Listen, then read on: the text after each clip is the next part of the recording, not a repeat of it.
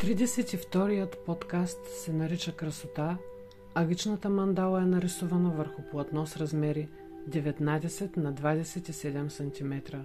Акрил и темпера са използвани за изработката й. И как ти звучи моето сърце? Удивително, нищо по-красиво не съм слушала.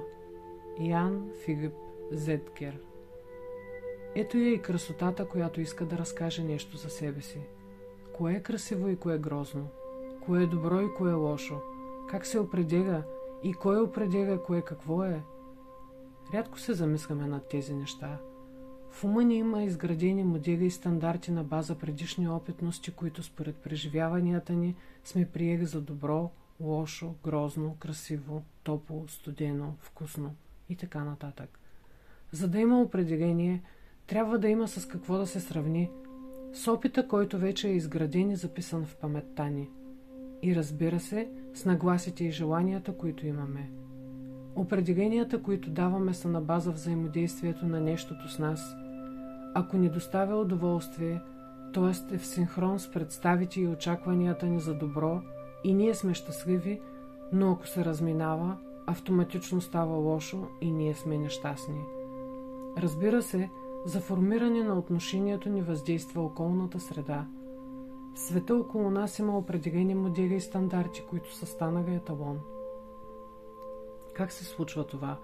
Има хора, чиято дума се чува. Те притежават харизма и увереност в себе си и това, което казват, става закон за останалите. Те имат силни характери, притежават твърдост и непоколебимост и по този начин въздействат на останалите, които не са развили в себе си тези качества.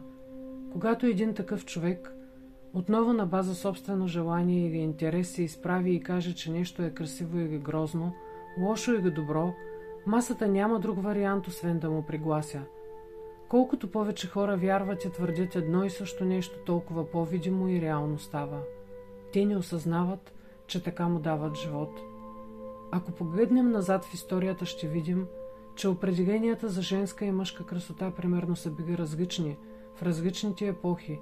Това, което е било прекрасно за едните, след време е било отричано и анатемосвано от другите. В такъв случай, кое е красиво и кое е грозно? И колко реална е нашата преценка за нещата? Ето, и тази мандала. Едни ще я погледнат, сърцето им ще трепне, ще почувстват радост – а други ще кажат, че не е достатъчно добра, защото цветовете, формите и изработката не задоволяват техните представи. Всеки един ще е прав за себе си. В такъв случай, кое е грозно и кое е красиво? Казват, че всеки вижда навън това, което носи в себе си. Но ние сме изградени и от двете. В нас има и черно, и бяло, и грозно, и красиво, и добро, и лошо. Това, което изберем да гледаме, това и проявяваме в света – ако сме критични и вечно недоволни в света около себе си, ще виждаме още много неща, които да ни доставят тези преживявания отново и отново. Ако пък търсим доброто и красотата, винаги ще я намираме около себе си и така ще я умножаваме. Ако сме винаги доволни и благодарни, света ще ни дава още много поводи да бъдем такива. Избора винаги е в наши ръце. Какво желаем да виждаме и умножаваме?